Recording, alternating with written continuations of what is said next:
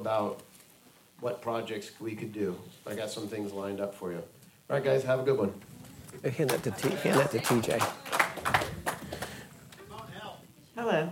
Um, I work for an organization called Seniors Helping Seniors, and um, it's an in in home care agency. And we really need people. Um, you don't have to be a senior citizen to work for them, but I, I am one, and I work for. The, I'm in the office, and this week um, I'll probably be in the field, and um, we really could use people who are looking for a part-time job. Um, the pay is decent, and just have a few extra hours. A few. Um, the hours are can be small or as much as you want, and um, it's not nursing care. It's not you don't have to be a CNA or anything like that. Just it's companionship care. And um, the areas of need are, if you take the highway from Millsboro to Dagsboro, Frankfort, Selbyville, that area, um, the, my employer is an amazing woman. She um, built this business up, even though it's a franchise, she built the business up with her life savings. Um, but she's, you know, she's having to, as the as the owner of the business, go out and do care. She really needs people, and her business is really picking up. Her her the money's, you know, um, it's just increased. Like she's just having a lot of increase. She's gonna raise everyone's pay. so um, yeah, if, so I have these business cards with all the info, and I'll leave a few out there. So think about it. Thanks. And I didn't know you were connected with them. Neat. My mom uses that organization. Thank you, Jesus, that she does.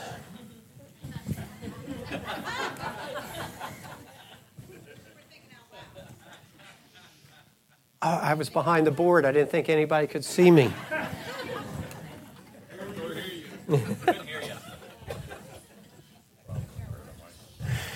Uh, yeah, that's the trouble with these mics. If you don't have them turned off, it can get you in trouble.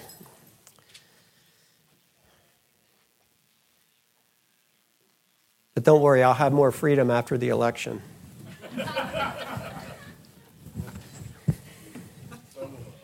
I'm sorry, I shouldn't have done that one, should I? Shouldn't have done that one. Don't get I know. I'm sorry. Take that back, strike it from the record.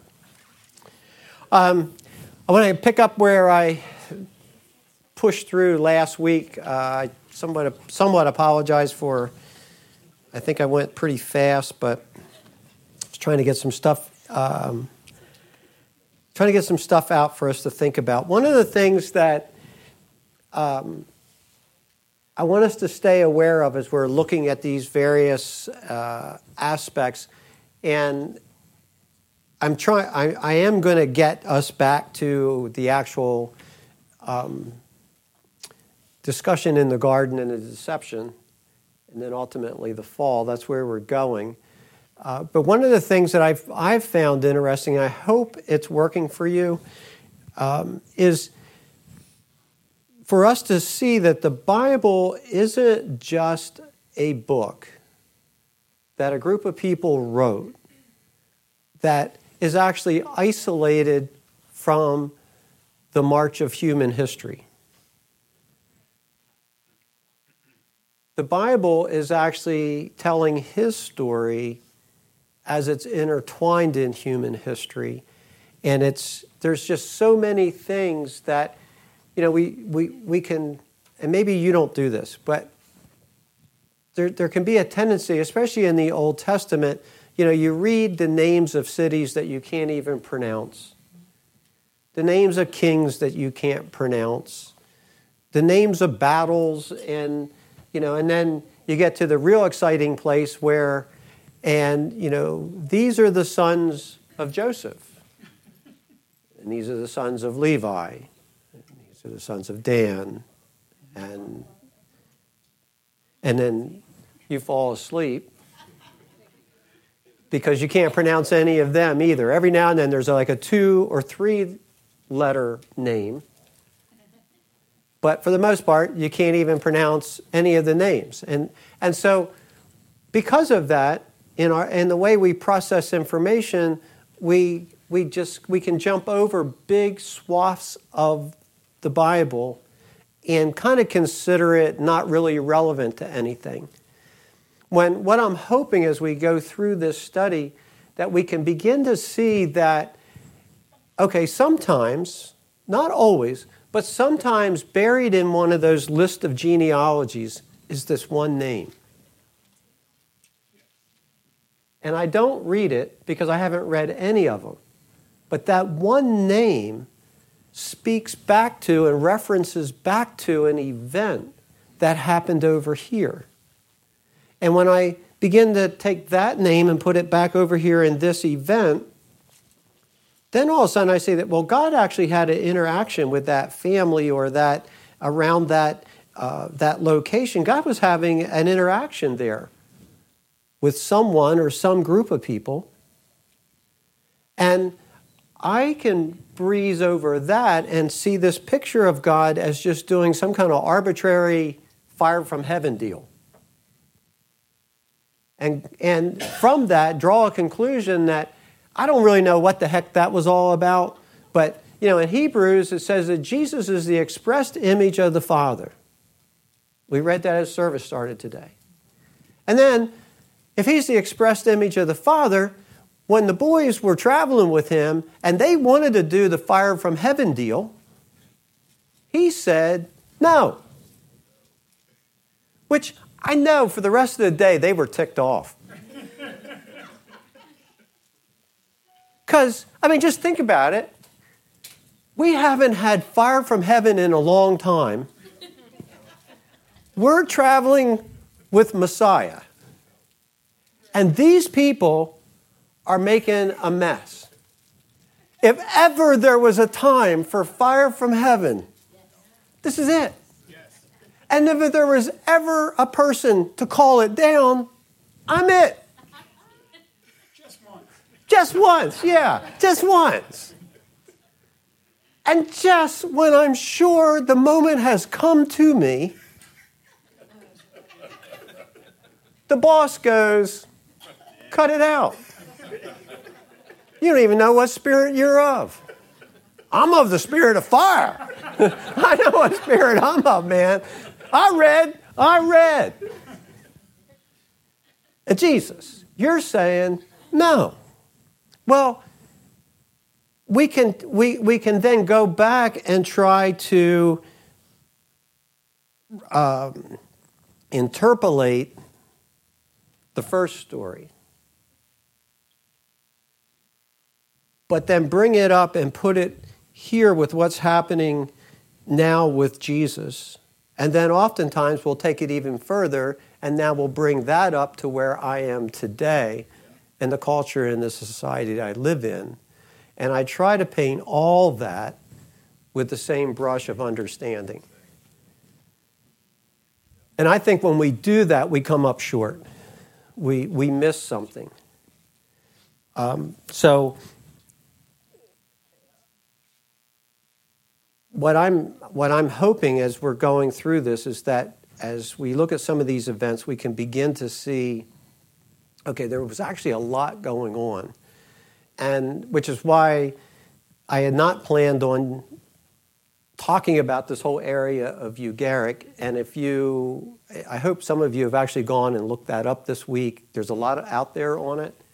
It's, it's amazing to me. Um, and so, what I want us to see in this little snippet this morning and from last week is this, this when we look at what was happening in Genesis, as we work our way through Genesis, Genesis isn't giving us this isolated story that is not connected to the humanity that Genesis, Genesis is actually speaking about and operating through. There were people, there were nations, there were kings, there were kingdoms. Kings killed kings. That's what kings do. If you're going to be a king, the only way you get to be a king is killing everybody else and be the last man standing. And the worst of it is, the minute you become king, there's somebody that needs to kill you so they can become king. One of the, and I guess the best uh, understanding of this that I got was when I traveled to England on one of my first trips, and we go to the Tower of London. We're, we're there in, in London. And so I had in my mind to be an English king because they owned the whole country. You know, I, the, one of my first experiences was we're walking down this little canal, and there's swans and there's ducks, and they're all swimming in the canal. And the couple that I'm, tra- I'm staying with, Tom and Jeannie, I said about the swans. And Tom goes, Oh, that's Her Majesty's swans. Really? They're all Her Majesty's. He goes, Oh, yes. Yes, by decree, all the swans in England are Her Majesty's swans. Like, did anybody tell the swans?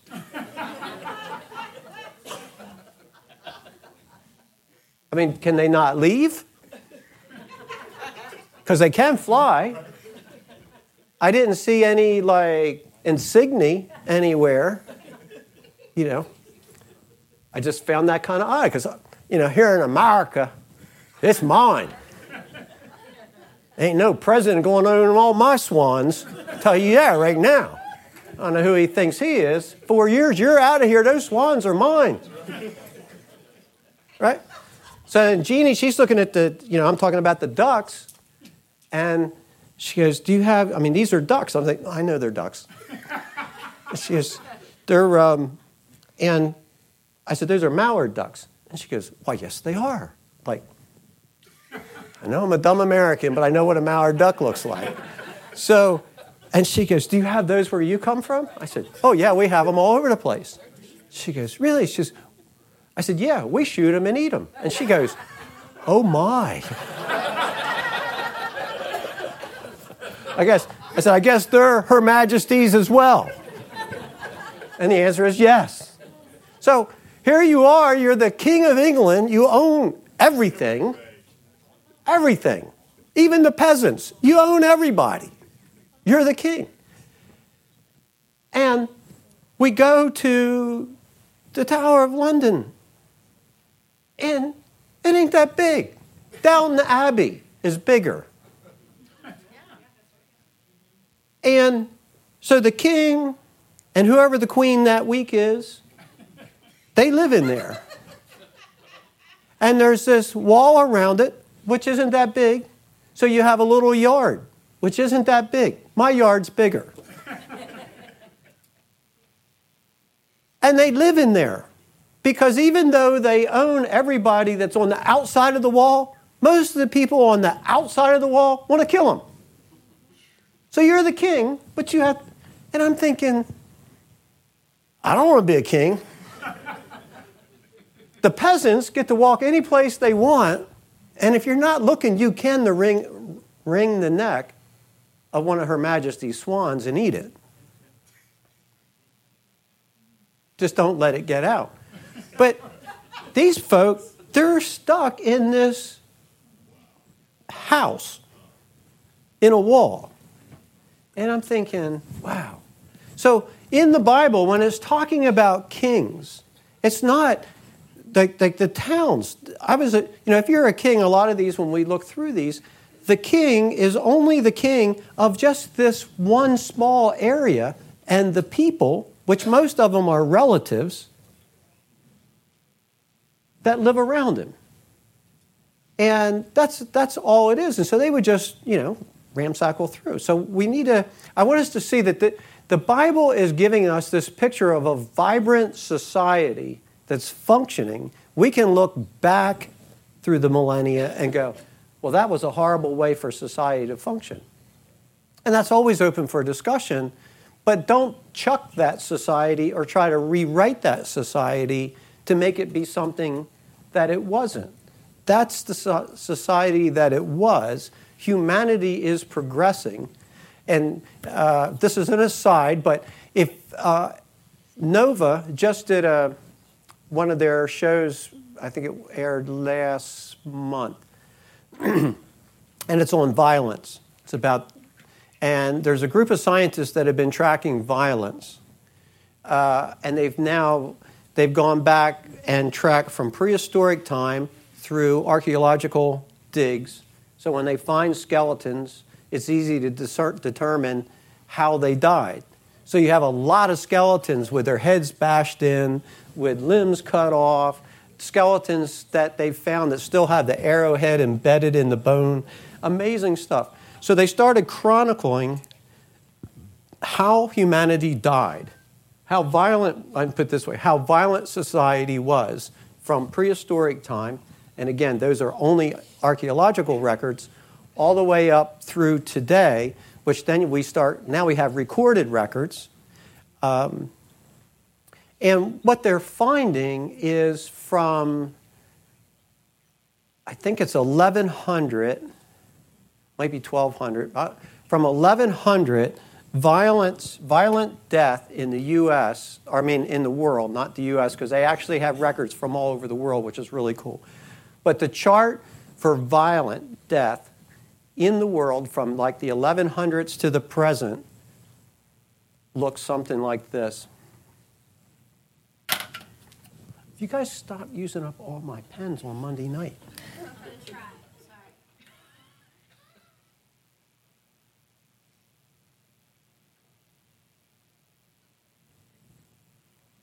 Violent death globally has been decreasing sharply. And that's across the globe. And of course, we all go, well, that's insane. Do you watch the news? Yeah, do you, do you realize that the news is, does a masterful job of taking pieces and putting them all together so it looks like a whole, when in fact okay, it was terrible that 25 people died in what, however they died in some violent death. That's a terrible thing. I'm not minimizing that. But if you take 25 people dying that way in a globe that has over a billion people in it, at a statistical rate, that's a huge, that's, that's a very small piece. You know, the, they said the most violent period of, of human history, bar none, was the reign of Genghis Khan that when he was moving and the Mongols were moving across Europe and doing what they were doing, that the percentage of violent death during the reign of Genghis Khan was the highest that it's ever been, and it's been declining ever since. You go, what about World War II? A lot of people died in World War II, but there was a lot of people on the planet. So, of course, this is a statistic, and, and I'm not minimizing death of anybody, any violent death is one too many. I'm not saying that. But we can have this view, this world view, that the world is getting worse all the time and that it's more violent, it's more prone to violence, and so on, and that's not the case. Um, that humanity is actually becoming more peaceful, and humanity is learning how to handle conflict in ways that doesn't start with violence. And we don't have to go very far back in our history that when there was conflict, you start with violence, see how that works out, and then if there's anything left, then we figure out what else we can do. Um, just the way governments are interacting with each other. It's just, it's amazing. So we, there is this, there is the micro where we all live, and sometimes the micro can be violent. And sometimes the micro can be hard. And sometimes the micro puts us in this place where this is my life and it doesn't make sense and all this stuff is happening. That's true. And I'm not minimizing that. But me, one person, also lives in all of humanity. And so, in all of humanity, in the macro, what is happening? Things are changing. Now, uh, Nova wouldn't, wouldn't quite go there with their explanation. But in my mind, as I'm looking at the various statistics and the various things they're showing, one of the influences that I, I did not hear them reference in a positive way was the influence of Christianity on the planet. In their, in their view, where, where they extract from Christianity, they extract the things that we didn't get right, the violence that we did do. I'm not minimizing that. I'm not hiding that. I think we need to take that straight on and deal with it. But again, We can focus on the Inquisition in Spain and say that was, you know, look what the church did. It was horrible. When in fact, the church partnered with government to be tortured to death was, the was legal. It wasn't like the church was doing that in the basement of the parish. It was being done in the courts with a judge overseeing it, but the church partnered with it. So again, I'm not, I'm not minimizing the atrocities that we as the church have played a part in, but again, let's not let something that's more of a micro paint with such a broad brush that, well, Christianity or religion is responsible for this. Um, I, I, I'm not willing to go that far.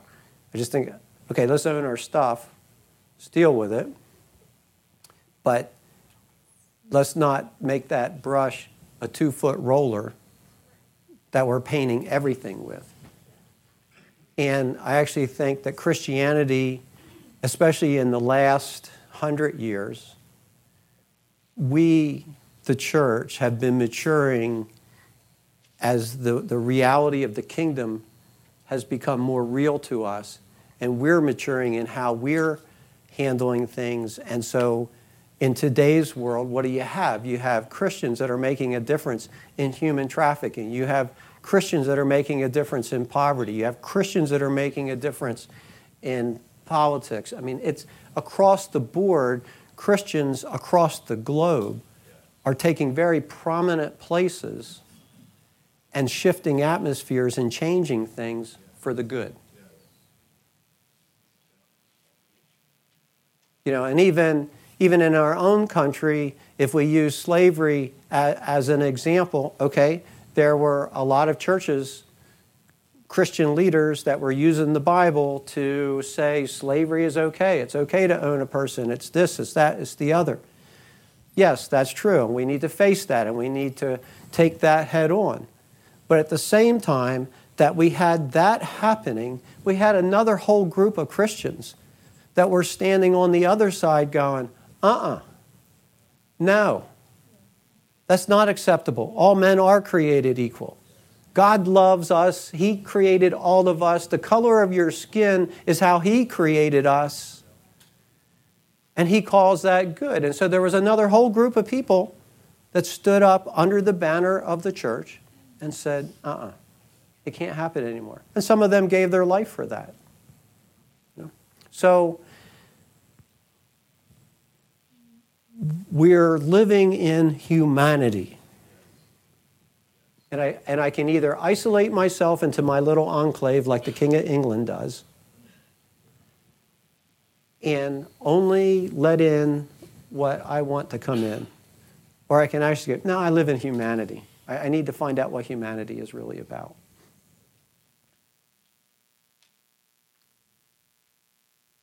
And Okay, I'm going to tell you a story. Can I tell you a story? Once upon a time, now, now this, this, is a real story. Um, it came out of my, my trip two weeks ago down to Haiti. Michael Barnett, the gentleman, he and his wife, uh, Jamaica. I don't know. I just get on a plane. you got to be careful because sometimes if it's not a nonstop plane, I get off and then realize I'm not even supposed to be here. I, I don't have this whole traveling thing really worked out well. Jamaica, when I was in Jamaica, Michael Barnett and his wife Sophie have a ministry there called New Horizons, and they do a lot of things that are similar to what we're doing with Foundation Builders, which is why we were there. Michael is 50% Jamaican, and he's 50% Swiss. His mom is Swiss, his father's Jamaican. And I thought he was Indian from India because he's very dark skinned with soft, wavy hair. And he looks Indian. And he uses that to his advantage a lot. Depending where he is and where he needs to get in, he could be black, he could be Jamaican, he could be Indian, or he could be whatever else you think he is. if that gets him in the door.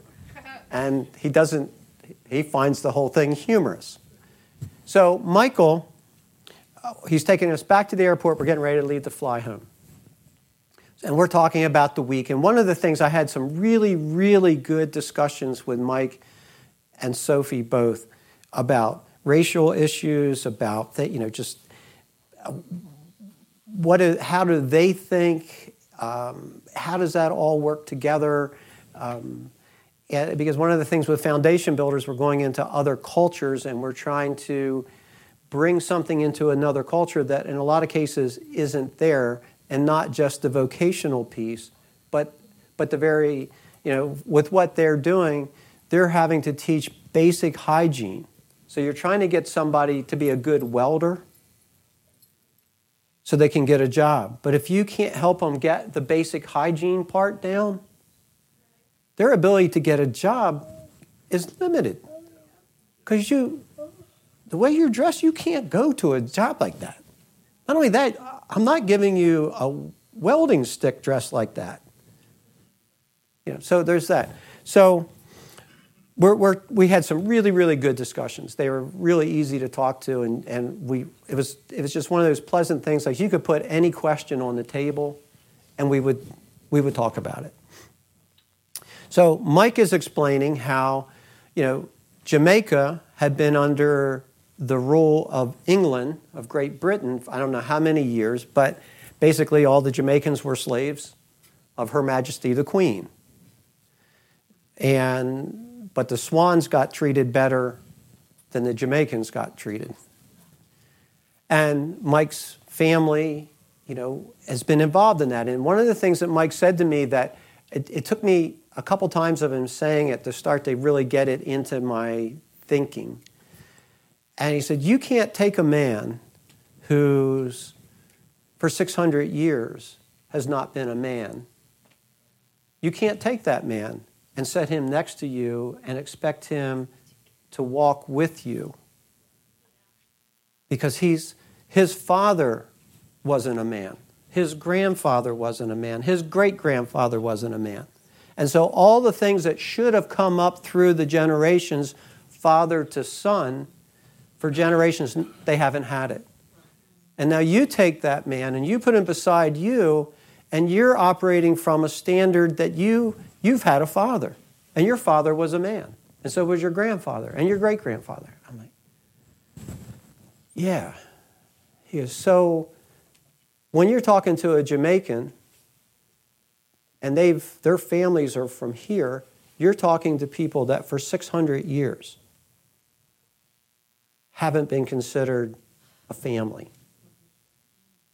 He goes, so they're, I forget exactly the word he used. It wasn't this word, but it was close. But he was saying their capacity, not from an intellectual standpoint, but their capacity from a, um, a core family position. He said they don't have the capacity. So he said you have to first be in a place where you start to give them capacity before you can ever give them anything.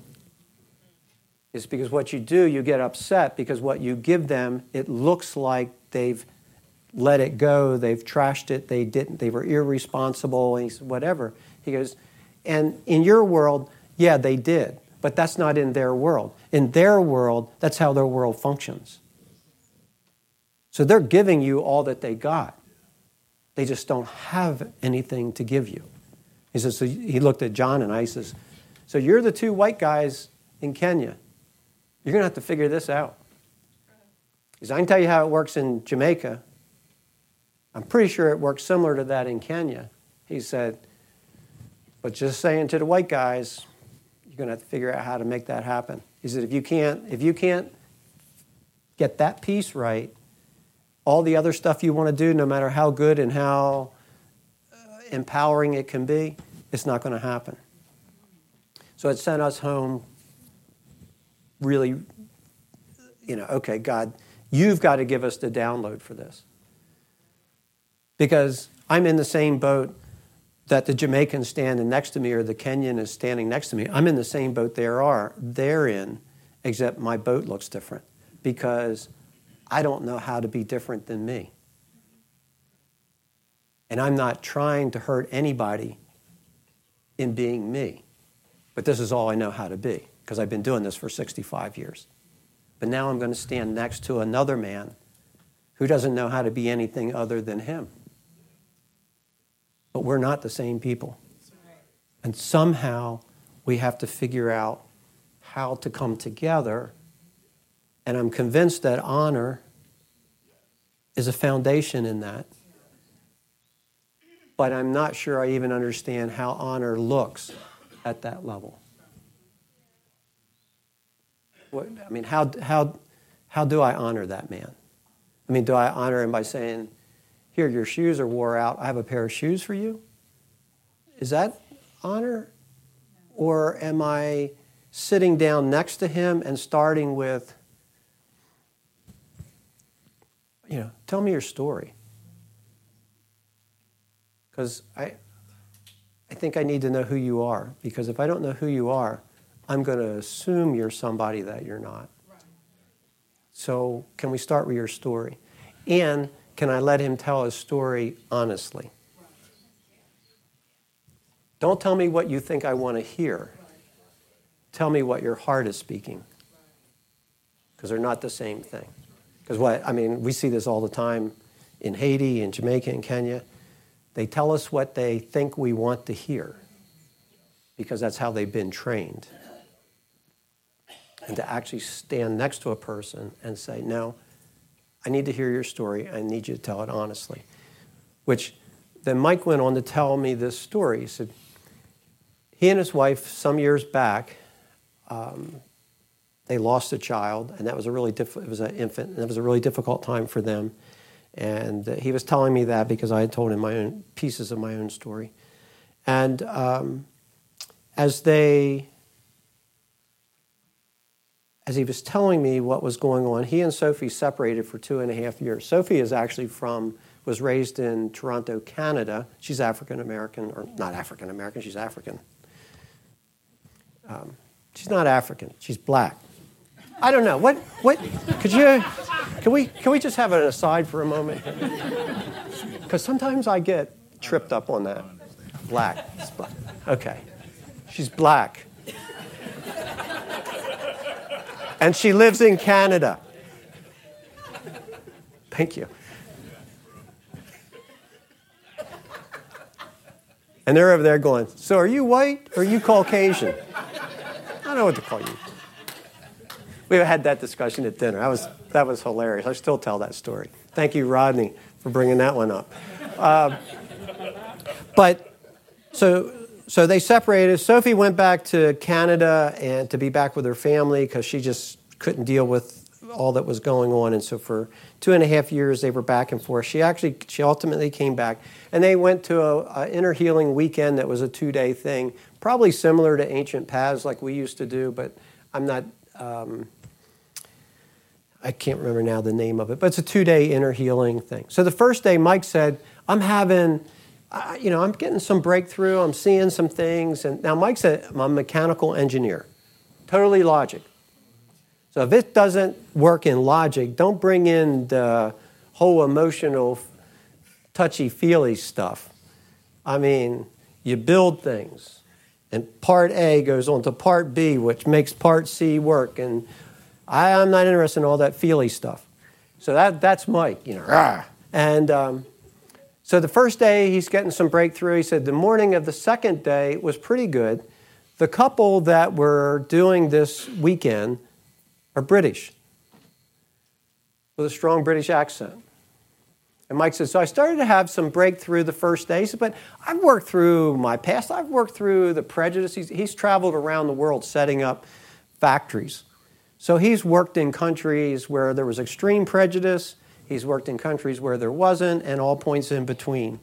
And um, uh, so he said, I, I, you know, I know what that is. I got a mom who's Swiss, who's as snowy white as you can get. And I got a dad who's Jamaican, who is as black as you can get. And then there's me. He is so I, I, get all that. I've been eh, coming up through school. I've experienced all that. So he's working through that. He goes, so, but the second, when they on the second day, right after lunch, she the lady gets up. She starts speaking. He goes, and the more she spoke, the more rage started to rise up in just to, to hear her accent. And at one point, she had made a connection and said that her family had been part of the, the English that were in Jamaica, so that, so that her family were actually part of the, you know, those that had subjugated the Jamaicans. And I mean, she didn't know a lot of the history, but she says, I'm sure that my, my family is responsible for atrocities to Jamaicans because all the British, that's kind of what they were doing. So he said, I'm getting more and more angry. He said, It's just this rage. It's so deep inside. He goes, And I, all of a sudden, I'm paralyzed by this rage I'm feeling. Is I can't speak, I can't move. I'm just, it's all just there. And the lady picked up on that, and she comes over and starts talking to him. And he says, the more she talked, the more rage was, was rising up in me. And he said, So she starts doing deliverance. And he goes, So as she's praying, and then the husband came over, he says, So the two of them, they're praying over me. He says, And I'm in that place. He goes, I don't know if you've ever experienced this, but stuff was happening, but in my head, I'm going, This doesn't make sense. What is this? This isn't logical. Why am I acting this way? I mean, I'm an engineer, and now I'm sitting in this chair coming apart. What is going on? This is that feely stuff that I don't want any parts of. And he says, so they're praying. He says, and all of a sudden, from deep inside, this moan started to come forth. And it came out. He goes, and what started as just this low, painful moan kept getting louder and louder and went from a moan to groaning to, you know, kind of like just roaring, just letting everything. He goes, and it was more, it was, it was, he said, it was literally beyond me. I'm saying this is not humanly possible what I'm doing right now. This, I don't have this much air. I don't, I can't, it's not stopping. And he said it kept coming and it kept coming and it kept coming. And finally, it was, it was done. He goes, and I, no, I'm not talking, I'm not talking to you. It, it was finally, for some reason, my iPad thought I was talking to it. It's actually taking dictation. um, the, the, so the, the groaning, it, it stopped. And he said, when it did, all the anger was gone. Because I was sitting there going, I've never felt like this. This is amazing. And so he's free. And he's, so he's talking about that. And he said, then my, um, he said, so then my next day, now he's, he and his wife were raised, got saved in a Wesleyan church, were, were, were uh, raised in, a, in you know, a Wesleyan uh, point of view. So, baptism of the Holy Spirit, nope. You know, outward things, nope. You know, you just come to church, sing the hymns, you know, read the scripture, and go home, that type of stuff. Says, my dad's Wesleyan, so I think I got to tell dad what happened but I don't know that he's going to even remotely understand what the heck I'm trying to tell him. So he said, I sit down with my father, and I'm easing into this, trying to see how receptive he is. And he said, I was surprised. My father was like totally receptive. He said, and at, at a certain point, he said, um, my father just, this deep sigh comes out of him. And he looks at me and he goes, okay, you, you need to go to such and such building in downtown Kingston and walk, when you go past the building, go behind it, and behind it there's a plaque on the wall of that building. And I forget, it was some, at the, the British had built the building, it was some governmental office at the time it was built. And he goes, and you just, you'll, you'll find the plaque, and when you find the plaque, you need to read the plaque. And then you'll know what you're looking for. And Mike said, I looked at dad and went, Can't you just tell me? And he says, No, I can't. I can't tell you. He goes, Okay, so he says, I go down, I find the plaque, because he said to his father, he said, Well, how will I even know? I mean, you tell me to go read the plaque. After I read the plaque, how will I know what I'm looking for? And the dad goes, You'll know. So he goes, he finds the plaque, and The plaque is commemorating a group of Jamaicans, and I don't know the year, but it was an uprising to overthrow, you know, to throw the English rule off the island and become free. And it had failed. And the British had corralled the Jamaicans in this area where this plaque is, which at that time was just a um, like a courtyard around some government buildings. But they had, you know, corralled them there. And the plaque is the names of all the Jamaicans that were killed because they executed all of them. It's the names of all the Jamaicans that were killed in that uprising. But beside the names, which are on the left hand side, on, on the right hand side is how they killed them. And to have beheaded them or shot them or hung them, that would have been merciful. But the British weren't merciful. And Mike said, I'm, I'm reading down this plaque, and at a certain point, there's this name. And the last name is Barnett. And it was one of his grandfathers down the chain of non people who had risked everything and gave his life for the chance of being free. Obviously, later, Jamaica became free. But, um, and Mike, he goes, when I saw that, he goes, it was amazing for me because my reaction was different than what my reaction had been in times past as I've discovered pieces about my family.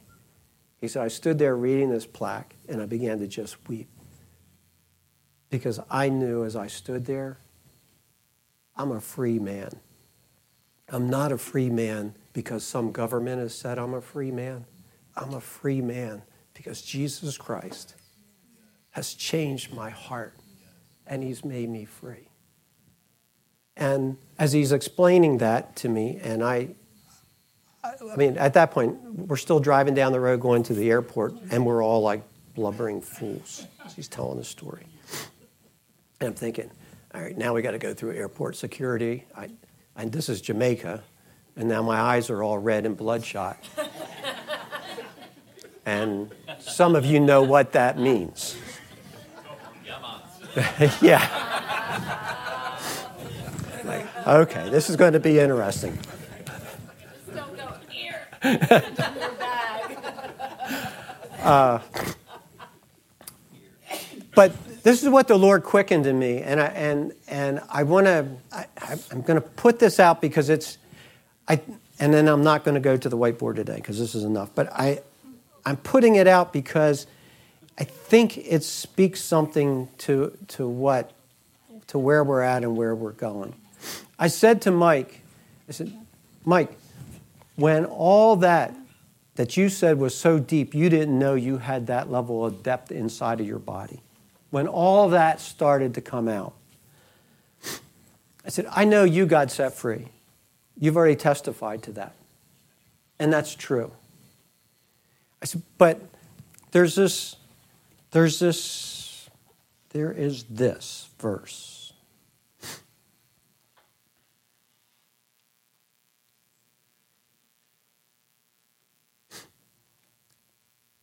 And I find this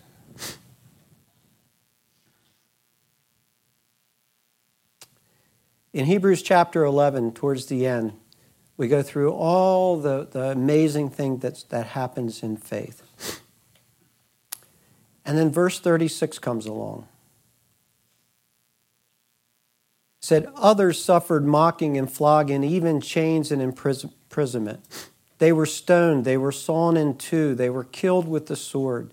They went about in sheep in skins of sheep and goats, destitute, afflicted, mistreated of whom the world was not worthy, wandering about in deserts and mountains and in dens and caves in the earth. All these, though commended through their faith, did not receive what was promised. Since God had prepared something better for us, that apart from us, they should not be made perfect. That's an interesting verse. And I shared that verse with Mike. I said, That verse rose up in me when you were sharing your story. I said, And I don't know what I'm telling you. And I don't know what I'm telling you. But there was something when Mike stepped into that place where he became free, at least in my mind. His freedom made perfect those that had died without obtaining the promise. There was something, folks, the dead are not in the grave. Don't go to the cemetery looking for them. They're here. They're waiting. It's not a static place. And I said to Mike, I said, those groans that came out of you that were that you said were so deep you didn't know it was there and went on so long you didn't think that you were humanly possible to, to expel that much air without taking a breath in, all that. I said, Mike, in my mind, that was the voice of your ancestors. That, that was the voice of injustice that had been waiting to be made perfect. When finally somebody in the generational line stepped forward and said, Yes, I'll go after this. And somehow, in my getting free, those that have died before me in my family line get their inheritance. And it doesn't stop there. Because on another day, every one of us in this room are going to be in the land of the dead. And others in our generational line, or others, I'm not even really confining it just to generational bloodlines, but those of us that, that have walked, that have served, that have given all that we take, that's all going into the future beyond me, beyond you. And there's going to be others that are going to look back at you, look back at your life, look back at your words, look back at what you've gone through, and they're going to know your story. And at a certain point, something in their life is going to trigger them that my life is now part of the story of the ones that have gone before me. And somehow freedom comes. And I don't even understand what I just told you. I'm not saying the blood of Jesus is not sufficient. The blood of Jesus is sufficient. That's why this even works. But somehow, when I look at Hebrews, I have to look at this scripture and go, how does that, what, is, what does that mean? That God provided something better for us, that apart from us, they should not be made perfect.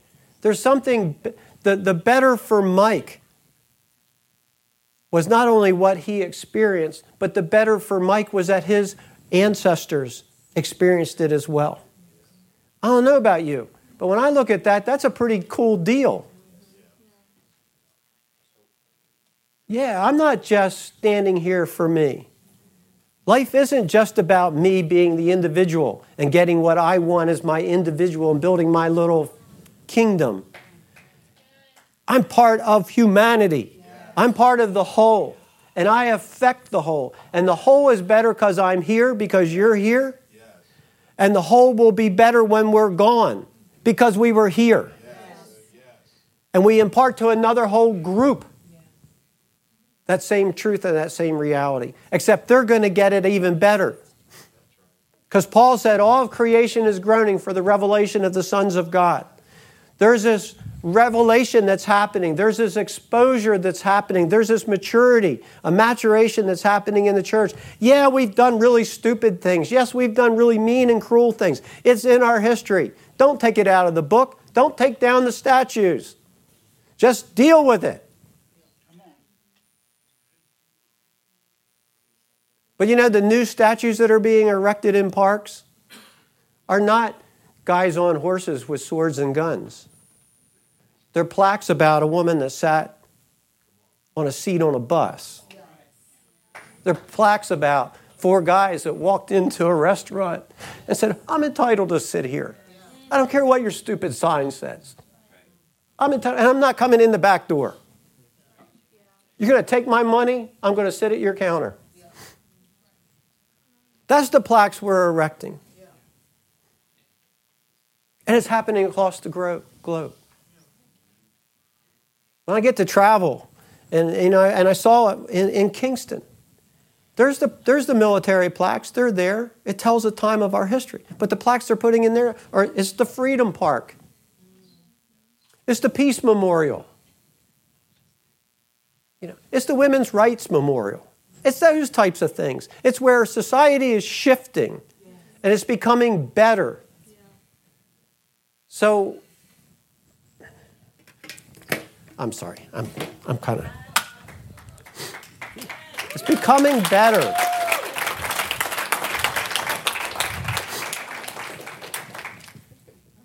And each of us play a part. Man, when you mess up, just own your stuff and get on with it. But that's not who you are. Go about doing good and healing all that are oppressed by the devil. That's what we're supposed to be doing. That's the mark, that's the legacy. That's what life looks like abundant life, not six cars in the garage. I'm okay with four. Depends. I, I, need my 65 I have it, never mind. I, but that's, that's not what we're here for. We're here to make a difference. We're here to, to leave something that is beyond us, that's bigger than us, that brings with it a, a reality that just people can see, people can feel, people can experience. So, okay, so that's probably all the information that you probably need to know about the village of Ugarit.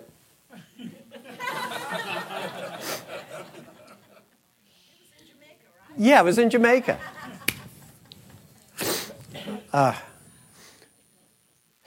um, this coming Saturday, we are shifting the what was Freedom Reigns, which would have been yesterday. No, it wouldn't. Today's the first, right? Second. Second.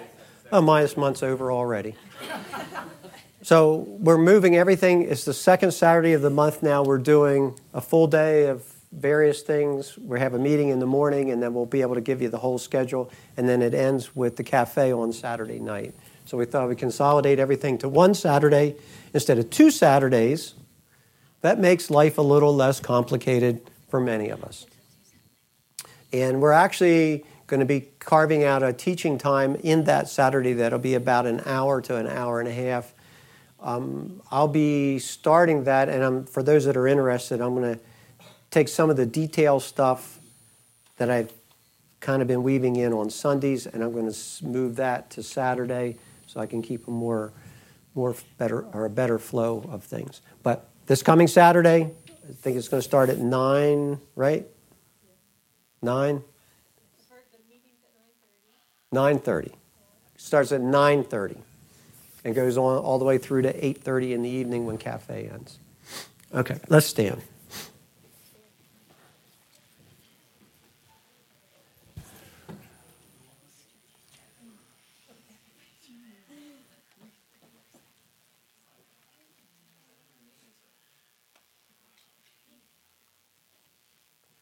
Jesus, I thank you that you've come that we could have abundant life. And that abundant life looks like you. And it looks like how you did abundant life. So, Lord, I, uh, over this whole company of believers called the house, Lord, help us to hear you better, see you better, image you better Lord, that the world know, can see and can know that Jesus, you've come to make a way for us to be reconciled to the Father, to come back to the garden, to come back to the place we were always intended to be. And Lord, as we come back, I pray for each one of us that your spirit, your presence so fill us that we learn to walk with you in the cool of the day and hear your heart and then release that to the world around us as it was always intended to be. Thank you, Jesus. Thank you for loving us. Thank you for your grace. Thank you for, for forgiving us. And as we have already expressed in the communion table today, no one took your life. You willingly gave it because of love. Thank you. Amen.